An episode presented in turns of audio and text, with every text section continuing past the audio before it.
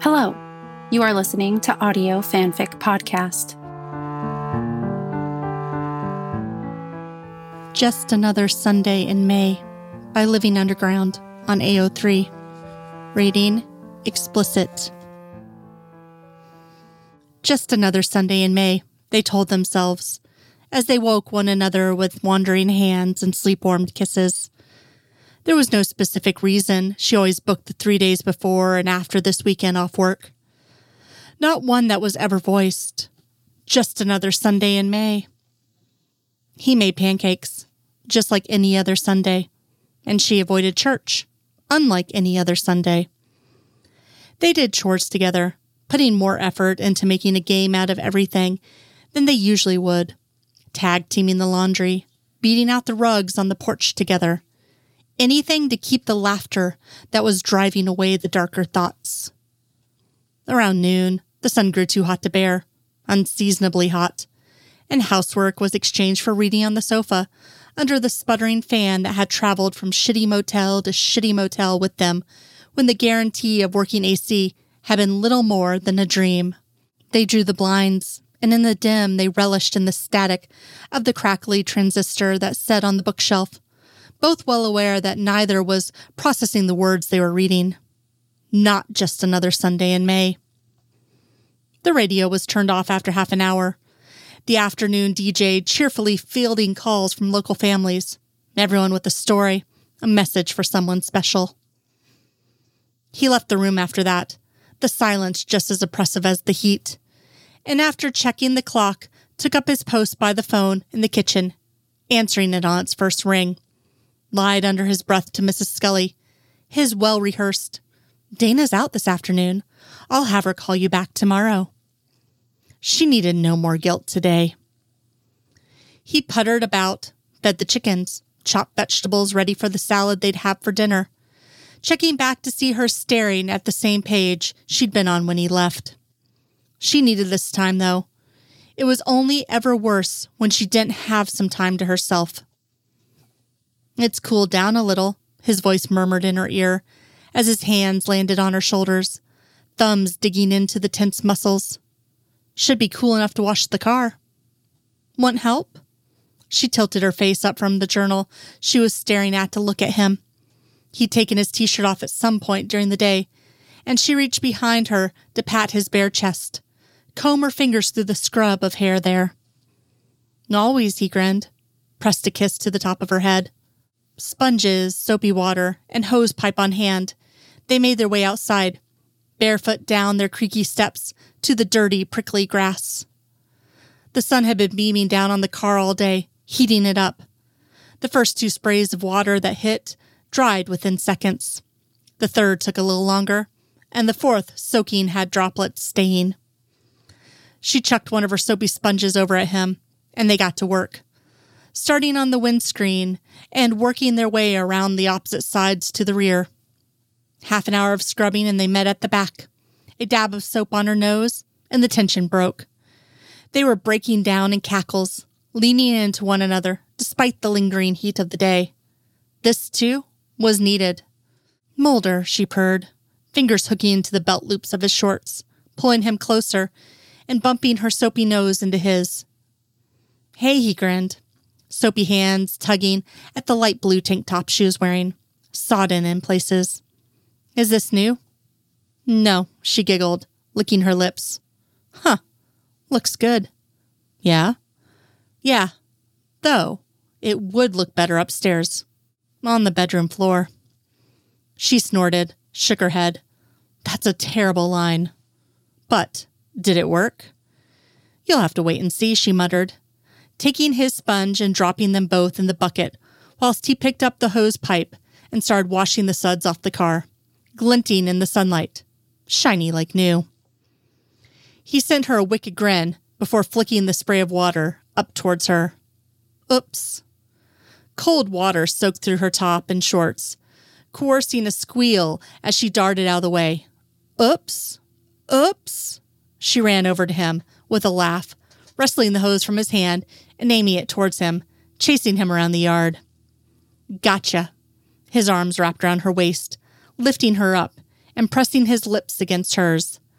The hose fell from her grasp, twisting snake like until it settled, her hands gravitating to rake through his hair, tug at the damp strands.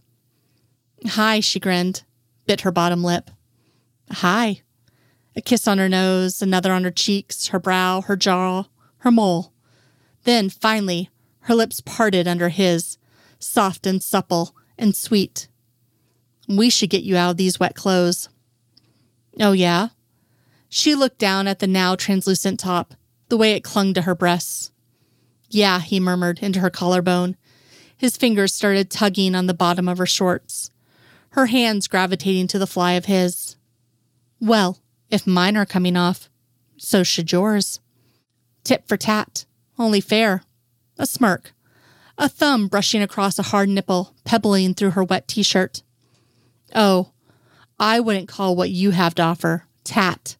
She nipped at his ear as her hands roamed, nails scratching at the skin under his waistband, slipping into his boxers to play across his ass cheeks, pulling him in closer to her, bracketing his thighs with her own. Why, thank you. He hooked a finger over the top of her tank top, gave her a wicked smirk before tugging it down below her breasts. Whoops. Whoops. You seem to be making a lot of mistakes today, Mulder. Do you need your head checked? You've known me long enough to know I always need my head checked. He ducked his head, darted his tongue out to lash at her nipple as she raked her fingers through his hair, scratching affectionately at his scalp. Oh, I wouldn't say always, just most of the time. Uh huh. And what's your verdict, Dr. Scully? She snapped the elastic of his boxers against his hips. That you're talking too much. Unnecessary distraction. She knew for her benefit. And despite her words, she didn't mind one bit. Off. She tugged at his underwear again, pulling back from him just so she had enough range of motion to guide them down over his swollen shaft. He took the moment away from her to nudge her cutoffs down, leering at her when she leaned back on her hands and arched her back to the help. She jolted as the tender flesh of her bare ass met with the hot surface of the car, and he only laughed harder when she stuck her middle finger up at him for chortling. Her legs twined themselves around his hips, drawing him in, and he enjoyed the sound of her giggles as he danced his tongue lightly around her ear, causing her to squirm and squeal. It took barely three strokes of his cock up and down her slit for her wetness to coat him, and he moaned at their mutual need and desire, laughing as she gasped when he entered her. It was his goal to keep her distracted, keep her happy, and laughter was on the menu. So the moment he suspected she'd withdrawn into her introspective, the moment he saw the thought that she should not be enjoying herself cross her face, he brought out the jokes. Hey, Scully. Hmm? She shifted her hips slightly, and he started rocking into her. How do you make a pool table laugh? The corner of her mouth twitched, and he grinned preemptively. I don't know, Mulder. How do you make a pool table laugh? Tickle its balls. Oh my God, that's terrible, Mulder. She couldn't help but laugh at how bad it was, shaking her head.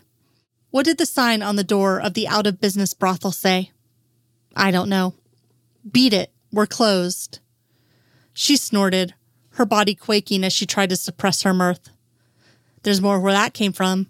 Her pussy clenched around him, and he grunted, trying to keep his pace even.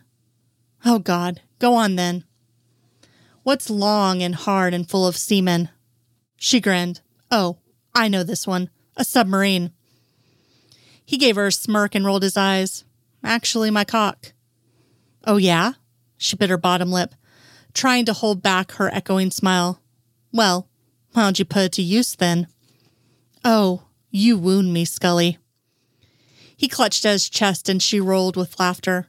He waited for her to calm, her breath still coming in stuttered gasps, before he moved one of his hands from where it rested on her thigh to the juncture between her legs, swiping at the moisture that was pooling and dragging it up to her clit.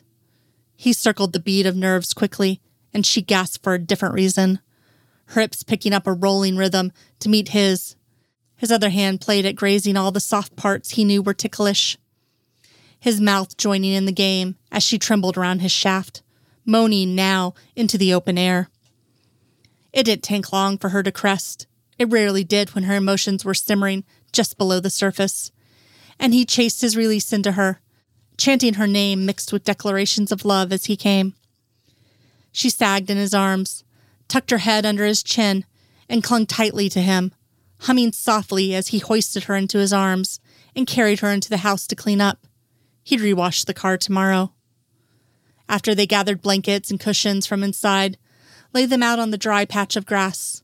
Mulder tossed the salad he'd prepped earlier, while Scully grabbed the bottle of Jack from the top shelf of the cupboard under the stairs, foregoing the glasses in favor of drinking straight from the dusty bottle.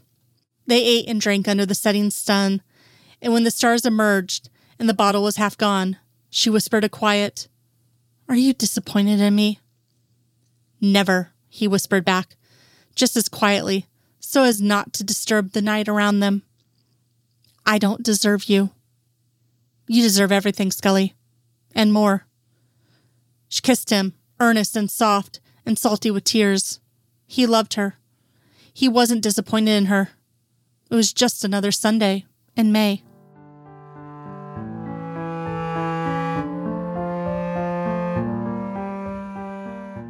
If you like this story and would like to contribute, you can do so by going to our Patreon page at www.patreon.com forward slash audio fanfic pod. As a patron, you are granted early access to one new story of your choosing per month. Thank you for listening. And remember, the stories are out there.